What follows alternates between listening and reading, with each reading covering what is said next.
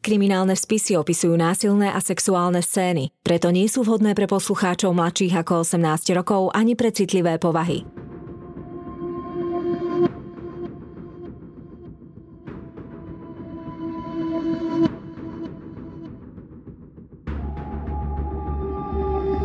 Spáchali ťažký zločin a pred spravodlivosťou sa im nepodarilo skryť. Na ich prípadoch pracovali len tí najlepší vyšetrovatelia. Každý z nich má v policajnom archíve svoj spis.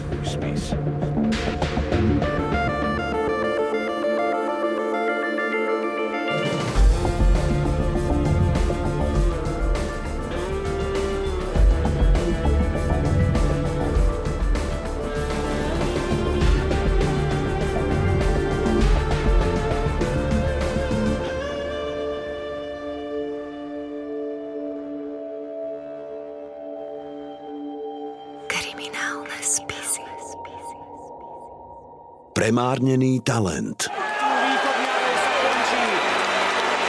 Obrovský výbuch radosti, totálna erupcia pozitívnej energie.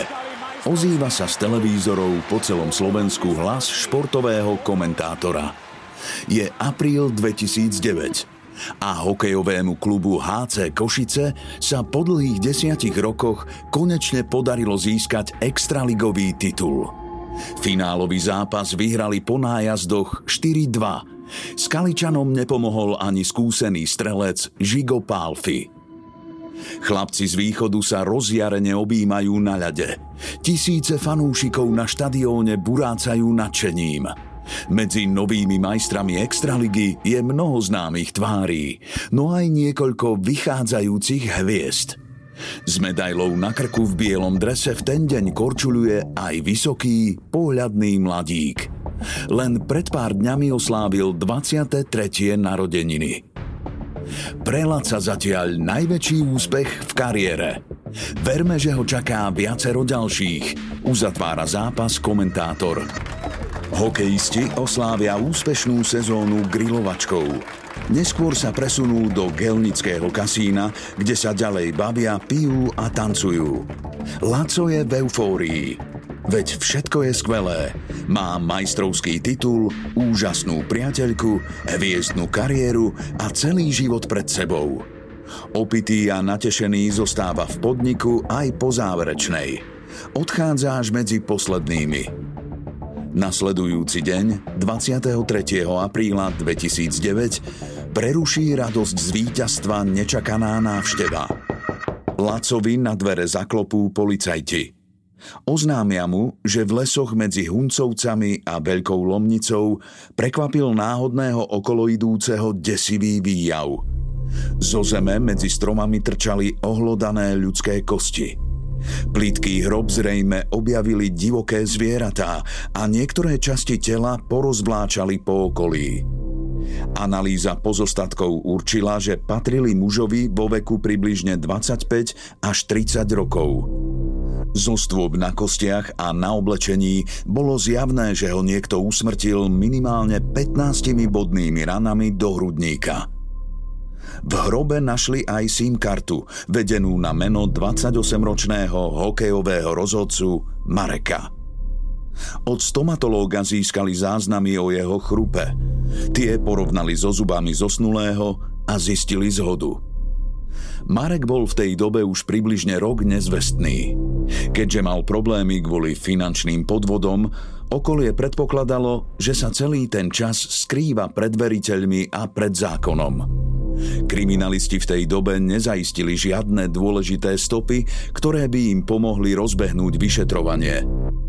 Teraz už ale majú v rukách jeho SIM kartu. Z digitálnych konverzácií a z výpovedí svetkov zistia, že sa v dobe zmiznutia zdržiaval u svojho kamaráta, hokejistu Laca a prebiehali medzi nimi nejaké spory. Laca policajná návšteva vôbec neprekvapí. Očakával ju – Informáciu o nájdení Marekových pozostatkov si už stihol prečítať v novinách. Kriminalistov sa nebojí, práve naopak. Zdá sa, ako by si vydýchol. Som vlastne rád, že ste po mňa prišli. Konečne sa môžem vyrozprávať. Povie a bez reptania sa nechá odviesť. Kriminalisti ho pred výsluchom upozornia, že má právo na obhajcu. On sa ale rozhodne vypovedať hneď a bez právnika. Rovnakú výpoveď zopakuje aj v nasledujúci deň v prítomnosti obhajcu. Z jeho slov a z výpovedí ďalších svetkov začnú policajti skladať mozaiku drsného príbehu, ktorý sa odohral v zime na prelome rokov 2007 a 2008. Ladislav bol v čase spáchania trestného činu 23-ročný extraligový útočník z košického majstrovského týmu, draftovaný Filadelfiou. Čiže hovoríme o naozaj vrcholovom športovcovi, ktorý väčšinu času trávil na lade, v posilke, na tréningu. To si vyžaduje disciplínu, vytrvalosť, cieľavedomosť.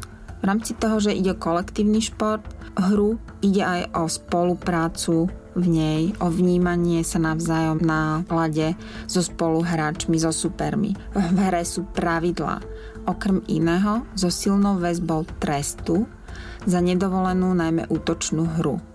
To všetko sa pri trénovaní hráčom dostáva doslova pod kožu. Stále sa však pohybujeme len na poli hry i so jasne stanovenými pravidlami. Ak to však v živote nefunguje a navyše v tomto prípade paradoxne samotný rozhodca nedodržiava všeobecne dané jednoduché princípy spoločenské hranice vo vzťahoch, nahromadia sa konflikty, negatívna energia, nespokojnosť, hnev, agresia. Všetky tie nespracované emócie, ktoré sa stávajú v podstate rozbuškou a zápalnou šnúrou.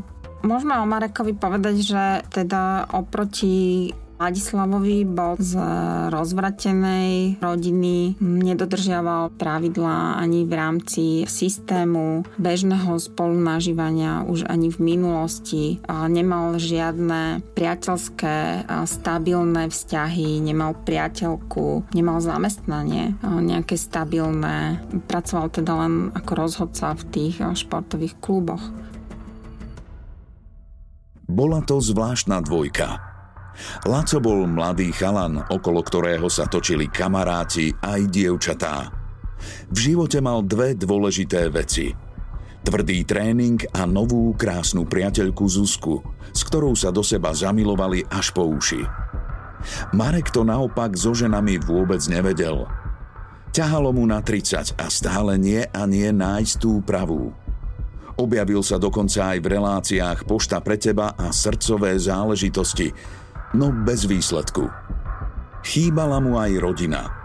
Rodičia sa rozviedli a matka so sestrou odišli žiť do Kanady. Podľa niektorých známych to bol dobrák od kosti, podľa iných zase veľmi divný patrón. Peniaze mu chýbali, väčšine bol zadlžený. Práca rozhodcu veľa nevynášala a tak robil tiež rôzne iné kšeftíky – podľa niektorých zdrojov bol zapletený aj do nejakej černoty. Pár mesiacov strávil vo vezení a bol stíhaný za finančné podvody.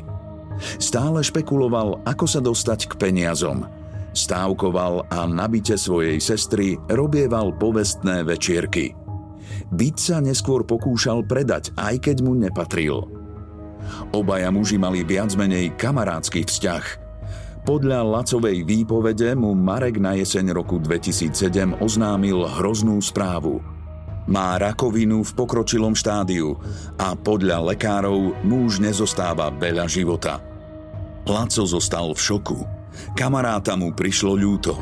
Videl, že nemá peniaze a tak mu sem tam niečo požičal. Dokonca ho u seba nechal bývať zadarmo. Lenže týždne bežali a Marekov zdravotný stav sa vôbec nemenil. Vyzeral, že je zdravý ako rybička. Napätie medzi mužmi rástlo a nabite dochádzalo k množstvu menších a postupne aj väčších konfliktov. Laco sa snažil Mareka všemožne dostať zo svojho bytu. Znova a znova mu hovoril, aby odišiel, no ním to vôbec nepohlo. Dochádzalo k vyostreným hádkam Marek začal tvrdiť, že ak ho odtiaľ vyhodí, spácha samovraždu. Inokedy sa zas vyhrážal, že zničí jeho vzťah s partnerkou Zuzkou. Začal jej písať správy, v ktorých Laca obviňoval z nevery. Po troch mesiacoch boli z emočného teroru obaja muži vyčerpaní. Pohár trpezlivosti pretiekol, keď sa Laco dozvedel, že Marek žiadnou rakovinou ani inou terminálnou chorobou netrpí. Rozúril sa. Bývalého kamaráta sa opäť snažil vysťahovať. Aj mu kúpil lístok na vlak, no márne. Okolo Vianoc vzali situáciu do rúk rodičia oboch mužov. Marekova matka zavolala Lacovej. Dobre vedela, že jej syn nie je dokonalý, a hlboko ju ranilo, keď sa na čierno snažil predať cérin byt. Do telefónu spomenula aj finančné podvody, za ktoré bol stíhaný. Napriek všetkým jeho chybám ho nikdy neprestala milovať. Chcela, aby sa dal na dobré chodníčky a aby bestoval svoje putá s rodinou.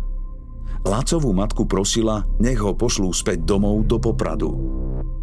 5. januára 2008 sa mladý hokejista odhodlal k činu. Rozhodol sa, že v ten deň Mareka z bytu stoj čo stoj dostane. Nenechá sa obmekčiť ani vydierať. Uvažoval, aký zvolí postup.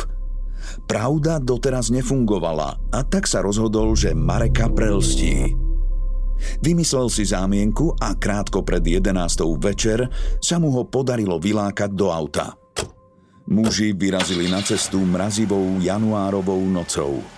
Laco bol nervózny. Dúfal, že sa Mareka konečne zbaví a podarí sa mu ho odviesť až do Popradu za rodinou. V aute rástlo napätie. Laco zamieril von z Košíc smerom na Prešov a Marek začal byť podozrievavý. Vypitoval sa, kam to vlastne idú. Lacovi bylo srdce ako o život – Košice mali za chrbtom a s pravdou musel von. Bývalému kamarátovi tisíckrát povedal, že ho vo svojom byte nechce. Rozhodne nie po všetkých jeho vydieračkách a manipuláciách. Marek zareagoval zostra a jasne. Sťahovať sa nebude. Začal sa vyhrážať, že ak sa okamžite nevrátia, z auta vyskočí. V kabíne sa strhol cirkus – Muži po sebe kričali ako zmyslov zbavení. Marek siahal po kľúčke a vyzeral, že z auta naozaj už už vyskočí. Lacovi sa dožil, vyplavila vlna adrenalínu, srdce mu bylo ako šialené. Asi kilometr a pol za Košicami si všimol odpočívadlo. Odbočil teda a auto odstavil. Bývalí kamaráti po sebe hulákali ďalej – Marek si začal klásť rôzne podmienky. Povedal, že pozná ostrých chlapcov z mafie a pokiaľ sa Laco neumúdri, môžu mu dať dodržky. Jedno poriadne zranenie a hokej si už profesionálne nezahrá. Lenže Laco mal v tú noc v aute odložený nôž s 10 cm čepeľou. Podľa vlastných slov ho so sebou vozil vždy, kvôli sebaobrane. Bezmyšlienkovite po ňom chmatol, aby Mareka vystrašil. Muži vyskočili von a konflikt pokračoval pod holým nebom. Hlavy im neskladilo ani mrazivé januárové počasie. Ich prenikavé hlasy sa niesli do ďaleka, no široko ďaleko nebolo ani duše. Laco mával Marekovi pred očami nožom a vrieskal, aby mu okamžite vrátil kľúče od bytu – ten sa však zaťal a odpapuľoval, že kľúče mu jednoducho nedá a hotovo. Lacovi praskli nervy a urobil výpad smerom ku krku druhého muža. Marekovi zostal na hrdle škrabanec. Toho však nevyľakalo. Práve naopak. Znova zo seba začal chrliť vyhrážky. Tentokrát pridal aj to, že útočníka udá na polícii za ublíženie na zdraví. Vlacovi vrela zlosť. Bývalého kamaráta bodol celou silou do hrude. Marek padol k zemi ako podťatý. Konečne stíchol. Ležal na boku a vydesene si držal ranu, z ktorej sa valila krv. To ale Lacovi nestačilo. Skočil k nemu na zem, nôž vytiahol a nepríčetne bodal znova a znova a znova. Krv striekala všade na vôkol. Marek sa nestihol ani brániť. Ostrá čepeľ prenikla rovno do srdca. Zasiahla aj pľúca a niekoľko veľkých ciev. Jeho telo sa dostalo do šoku. Mal v sebe asi 20 rán. Nepomohla by mu ani okamžitá pomoc lekára. Laco rozúrene sledoval Mareka, ktorý pod ním chrčal na zemi v kaluži vlastnej krvi. Zrazu prestal bodať. Precitol. Bolo však neskoro. Marek sa prestal hýbať, už ani nechrčal. Rozhostilo sa ticho. Laco sa pozrel na svoje ruky, na zakrvavený nôž a na mŕtvého muža, ktorý ležal pod ním na chladnej zemi. Začal panikáriť. Čo to pre Boha urobil? Je z neho vrah? Nervózne začal chodiť hore-dolu okolo nehybného tela. Čo teraz? Tu ho predsa nechať nemôže. Na odpočívadle by ho hneď našli. Musí ho odviezť niekde inde. Podišiel bližšie k svojmu autu a otvoril kufor. To by šlo. Chytil Marekovo telo a začal ho ťahať smerom dovnútra. Laco bol trénovaný športovec, no bezvládne telo veľkého chlapa mu dalo zabrať. Aj napriek mrazu sa začal potiť. Svaly na rukách napol takmer na prasknutie a mŕtvolu uložil do kufra. Laco si sadol späť za volant. Chvíľu sa díval do tmy a premýšľal, čo ďalej. Snažil sa ukočírovať panické myšlienky, no nedarilo sa mu to. Napokon vyrazil na cestu. Nebol si istý, kam ide – na chvíľu ho oslepili svetlá protiidúceho auta. V čelnom skle zahliadol odraz svojej bledej tváre. Je vrah. Dnes je vrah. V rámci forenzných vied hovoríme o viktimológii, čo je interdisciplinárna veda o obeti, ktorá rieši vzťah páchateľa a obete. Či je obeť známa, náhodná, podľa miery závinenia na vzniku trestného činu sa klasifikuje, či je to obeť s nulovým podielom viny, či je to obeť rovnako alebo viac vinná ako páchateľ, obeť podstatne viac vinná, aktívne provokujúca alebo taká nedbanlivá prípade Mareka môžeme povedať, že on sám si za svoju obec zneužívania a manipulácie vyhliadol mladšieho hokejistu ochotného pomáhať. Jeho pomoc a ochotu zneužíval, prekročil zdravé hranice spolunažívania. Napriek vyzvaniu odmietol tento nezdielaný vzťah ukončiť, odmietol fyzicky odísť, vyhrážal sa, konfliktnú situáciu v stiesnenom priestore auta hrotil – Čiže minimálne môžeme povedať o ňom, že sa aktívne podielal ako obeď na eskalácii konfliktu. Znalci opakovane potvrdili, že u Ladislava sa v čase spáchania trestného činu rozvinula akutná stresová reakcia, ktorá súvisela s predchádzajúcim stupňovaním sa konfliktu s obeťou, pričom došlo k skratu a k nezvládnutelnému afektu. Čiže v čase spáchania tohto trestného činu bol v stave zníženej príčetnosti, k čomu súd prihliadol ako k polahčujúcej okolnosti v rámci vymeriavania trestu. No ono sa to vyhrotilo. On veľmi pravdepodobne sa vyhýbal nejakému priamému konfliktu s ním alebo Naozaj ten vzťah bol zrejme nerovnocenný. A ten Ladislav sa snažil vyhnúť nejakému priamému konfliktu a chcel ho oklamať, že ho zbalil, zobral ho veci, hovoril mu, že ho niekam vezie a toto sa mu vymklo z rúk a vypomstilo. Že on ho naozaj fyzicky sa snažil dostať z toho svojho bytu. Teda nie tak, že by ho vyhodil, ale chcel ho ešte aj odviesť. Že v tom je vidno alebo v tom je cítiť takú určitú submisívnosť toho Ladislava voči tomu Marekovi. Zaujímavé bolo, že mal pri sebe nôž. Myslím, že ľudia bežne nenosia v aute nôž na svoju obranu. Možno nosia švajčiarsky nožík, ale mať nôž na svoju obranu len tak v aute pohodený je pri najmenšom zvláštne. Pravdepodobne by to teda nemuselo skončiť tak tragicky, keby naozaj nemal pri sebe ten nôž. Čo, či bola náhoda, alebo čo to už musí vedieť ten Ladislav sám. Blížila sa polnoc. Bola sobota, ľudia v baroch sa bezstarostne bavili a pili a on dokázal myslieť len na jedno. Vo svojom kufri vezie mŕtvolu. Laco minul Prešov a blížil sa ku Kežmarku. Asi po hodine bezcielnej cesty odbočil z hlavnej cesty. Zamieril do lesov medzi Huncovcami a Veľkou Lomnicou.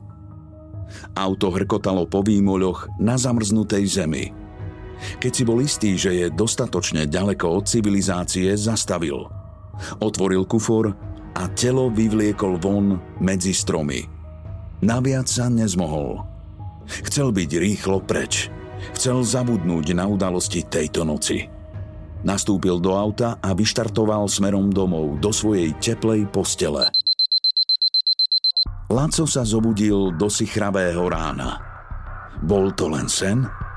Vstal a prešiel sa po byte. Marek bol preč. Na dobro. Lacovi sa začali vracať spomienky na minulú noc. Hádka, nôž, krv. Zachvátila ho úzkosť. Čo teraz? Čo ak niekto nájde telo? Čo ak sa všetci dozvedia, že je len obyčajný vrah? Na niekoľko dní sa stratil v čiernych myšlienkach.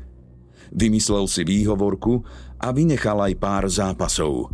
Vyčistil zakrvavený kufor, do kontajnera zahodil vražednú zbraň, svoje oblečenie aj Marekové osobné veci, ktoré zostali v aute. Začal rozmýšľať, že sa na miesto, kde leží mŕtve telo, vráti a zahladí stopy. Jednej zo svetkýň sa prostredníctvom e-mailu spýtal, kde sa dá kúpiť lopata a čakan. Keď si neskôr telefonovali, so smiechom sa ho opýtala, či Mareka zabil a chce ho zakopať. Laco rovnako so smiechom odpovedal, že veci potrebuje k mame do záhrady. Od ďalšej svetkyne sa snažil získať lopatu telefonicky, tentokrát údajne na odpratávanie snehu. 10. januára 2008, 5 dní po vražde, navštívil ďalšie dve známe, ktoré neskôr vypovedali na súde. Chvíľu po jeho príchode prišla reč na ich spoločného známeho Mareka. Každému z nich dlhoval nejaké peniaze. Laco si povzdychol. Toho už neuvidíte, povedal a ponúkol sa, že peniaze im namiesto zosnulého vráti on.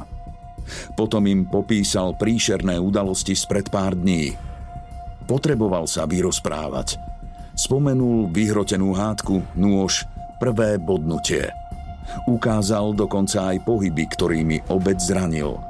Tvrdil, že po prvej rane sa Mareka snažil zachrániť, no už bolo neskoro. Po šokujúcom rozhovore sa svetkyne pozreli na pokec. Videli, že Marek nebol už niekoľko dní online – to sa na neho nepodobalo. Hovoril Laco pravdu? Alebo išlo len o nechutný žart? Nikto z kamarátov Lacovi náradie neposkytol a tak si ho napokon kúpil sám.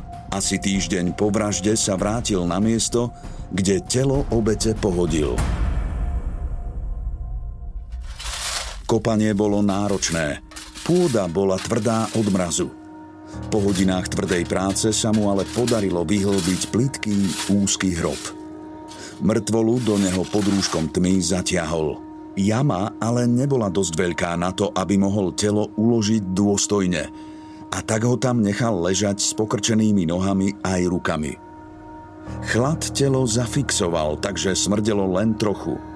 No Laco sa na neho aj tak nedokázal takmer ani pozrieť – Rýchlo ho zahrabal, hrob opustil a hovoril si, že sa na celú túto príšernú udalosť pokúsi zabudnúť.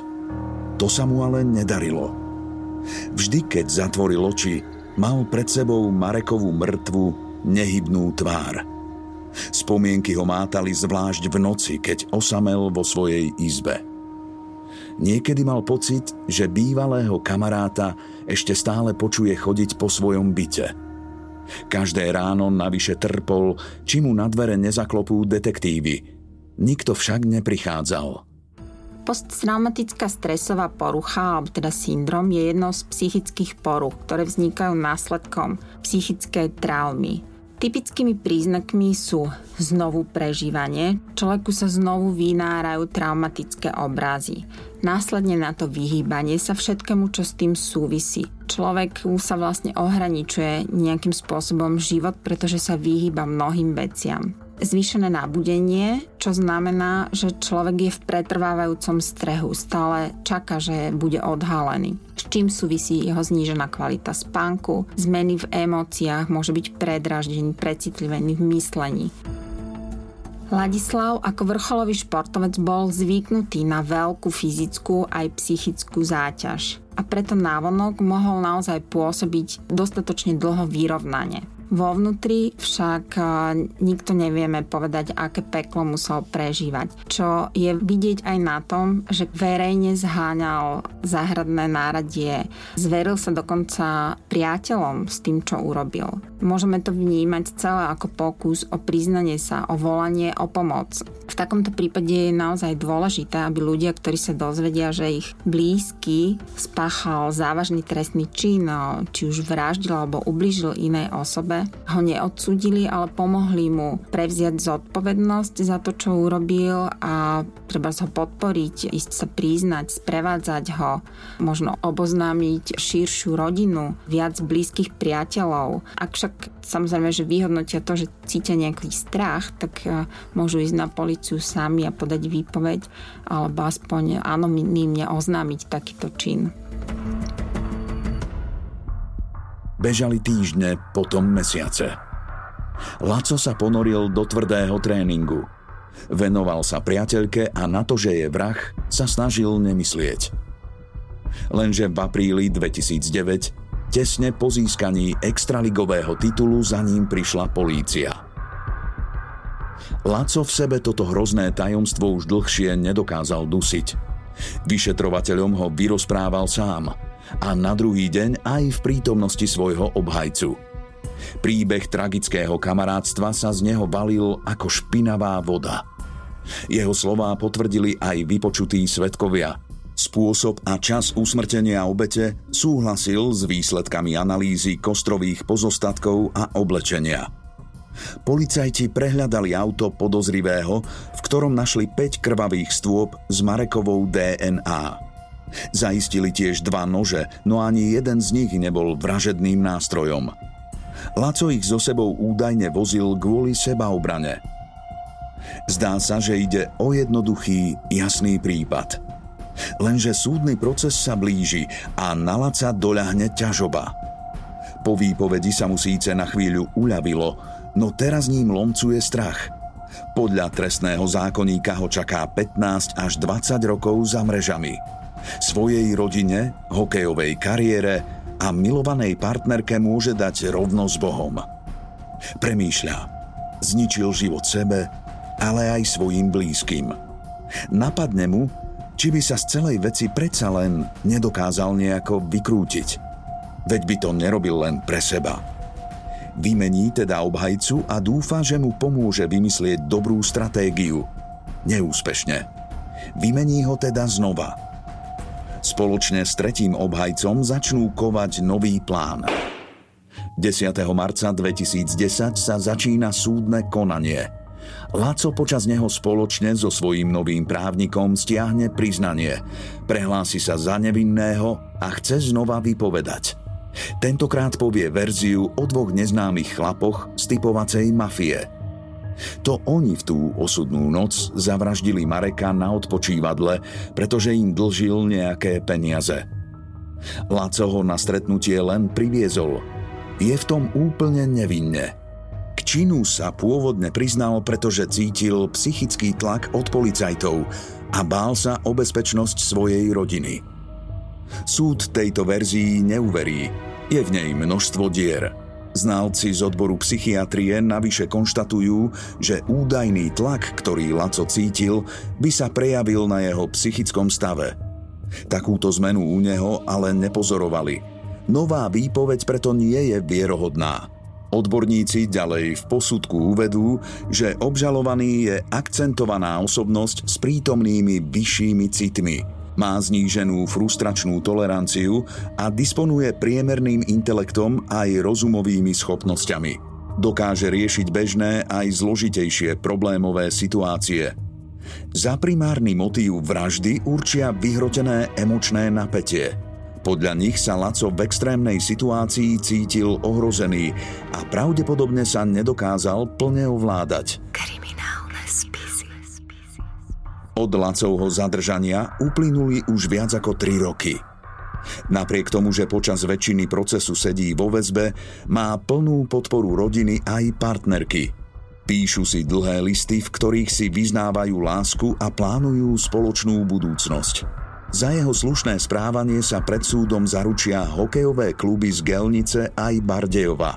15. júla 2012 má okresný súd v Košiciach oznámiť svoj verdikt. Príbeh nádejného hokejistu a vraha v jednom sleduje celé Slovensko. Lacova aj Marekova rodina je pod drobnohľadom bulváru.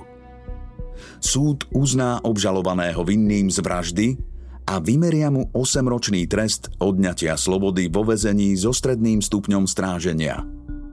Minimálna sadzba za takýto závažný čin je podľa zákona 15 rokov väzenia. Lenže súd prihliadne na znalecké posudky, podľa ktorých obžalovaný vraždil v stave zníženej príčetnosti.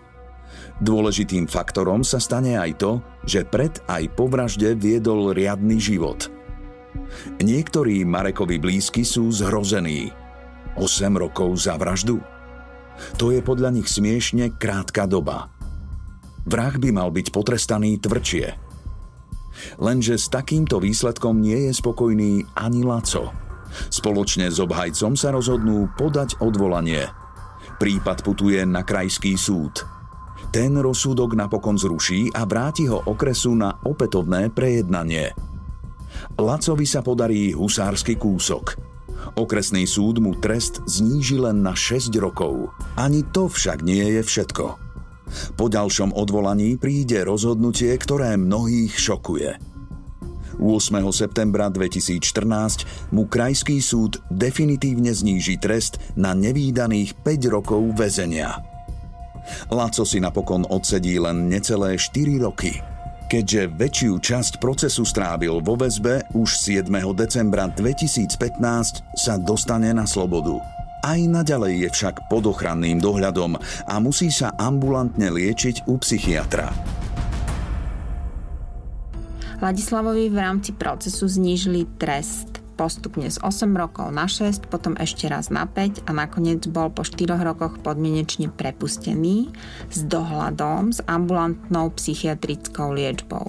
S ohľadom na to, že Ladislav predtým, ako mu do života vstúpil rozhodca Marek, bol bezúhonný, priznal sa, nevyhýbal sa trestu, dodržiaval a prijal podmienky podmienečného prepustenia, mal a má podporu rodiny a športového klubu, je riziko opätovného zlíhania naozaj minimalizované. Je to zároveň ale trauma, s ktorou sa naozaj musí naučiť žiť on sám. V takto extrémne vyhrotenej, konfliktnej situácii sa môže ocitnúť ktokoľvek z nás. Od viacerých faktorov potom závisí od štruktúry typu osobnosti, od predchádzajúcich skúseností, miery úzkosti, frustrácie a ďalších aspektov, ako náš mozog nakoniec túto situáciu vyhodnotí, či záveli k útoku alebo k úteku.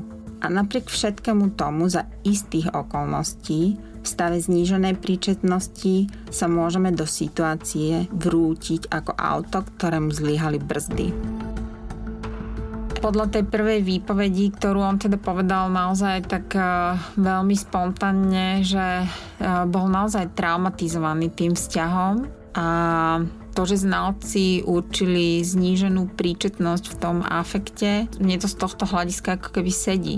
A že ja si myslím, že ten klub sa za ňoho postavil nielen kvôli tomu, že bol lukratívny hráč, ale že bol naozaj obeťou toho Mareka rozhodcu v istom zmysle. Ja nechcem ospravedlňovať teda to, že to vyústilo vo vraždu, ale je to zrozumiteľné. Z nejakej úrovne je to pochopiteľné, že to naozaj mohlo takto viesť skalovať a, a až takto to vyústiť. Pretože ten športovec je trénovaný, je výkonný, je, je zameraný na hru, na prihrávku, na pravidlá, na potrestanie. A keď mu do toho niekto takto zasiahne, že mu do toho absolútne, úplne absurdne nezapadá, že nereaguje na, na zrozumiteľný podnet, že odiť z môjho bytu, nereaguje na žiadne e, zrozumiteľné požiadavky určenia hraníc, tak nefungujú mu tie pravidlá, nezlíháva mu ten systém, ktorý on je naučený sa v ňom pohybovať, tak to neznamená, že emocionálne ten človek vie takúto situáciu zvládnuť. Dôležité je, že ten systém určí trest, ktorý e, ten páchateľ mi ho príjme, teda si ho odsedí akoby právne, spoločensky je napravený, alebo teda si svoju vinu tým trestom zmazal. Otázne je, čo sa odohráva v ňom vnútri a na to máme psychiatrov, psychologov, ktorí mu môžu v rámci terapie pomáhať sa vysporiadať s takto traumatickou vecou. A určite mm, sú dní, kedy mu je lepšie a sú dní, kedy sa mu tie obrazy znovu vracajú ale aj takýto človek môže žiť viac menej plnohodnotný život. Takmer okamžite po prepustení nastúpi do prvoligového hokejového týmu v Bardejove. Áno, bol som právoplatne odsúdený, rešpektujem rozhodnutie súdu, fungujem ako normálny človek a chcem takým aj zostať. Viem, že vyhasol ľudský život, ale pokazil sa aj môj – hovorí do médií a pokračuje ďalej vo svojej kariére. So svojou priateľkou plánuje spoločné bývanie a svadbu. Prípad vraha a talentovaného hokejistu v jednom dodnes polarizuje našu spoločnosť. Niektorí ho na slobode vítajú s nadšením, iní sú z krátkeho trestu pohoršení. Nie je však jediným športovcom, ktorý zabíjal – v roku 2013 zastrelil svetoznámy bežec Oscar Pistorius svoju manželku Rívu Stenkamp. Medializovaný prípad mal ale opačný priebeh ako ten Lacov. Pistoriovi súd najprv vymeral len 6 rokov, no obžalobe sa napokon podarilo vybojovať 13 rokov nepodmienečne. Slovenský trestnoprávny systém je orientovaný na nápravu – podľa zákona nemá byť čas strávený za mrežami morálnym trestom, ale skôr obdobím, počas ktorého sa má vinník polepšiť, aby neohrozoval iných. Rozhodli súdy v tomto prípade naozaj spravodlivo?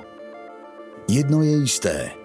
Tragický koniec priateľstva dvoch mužov navždy poznamenal slovenský športový svet. To, ako by tento príbeh rozpovedal Marek, sa už bohužiaľ nikdy nedozvieme.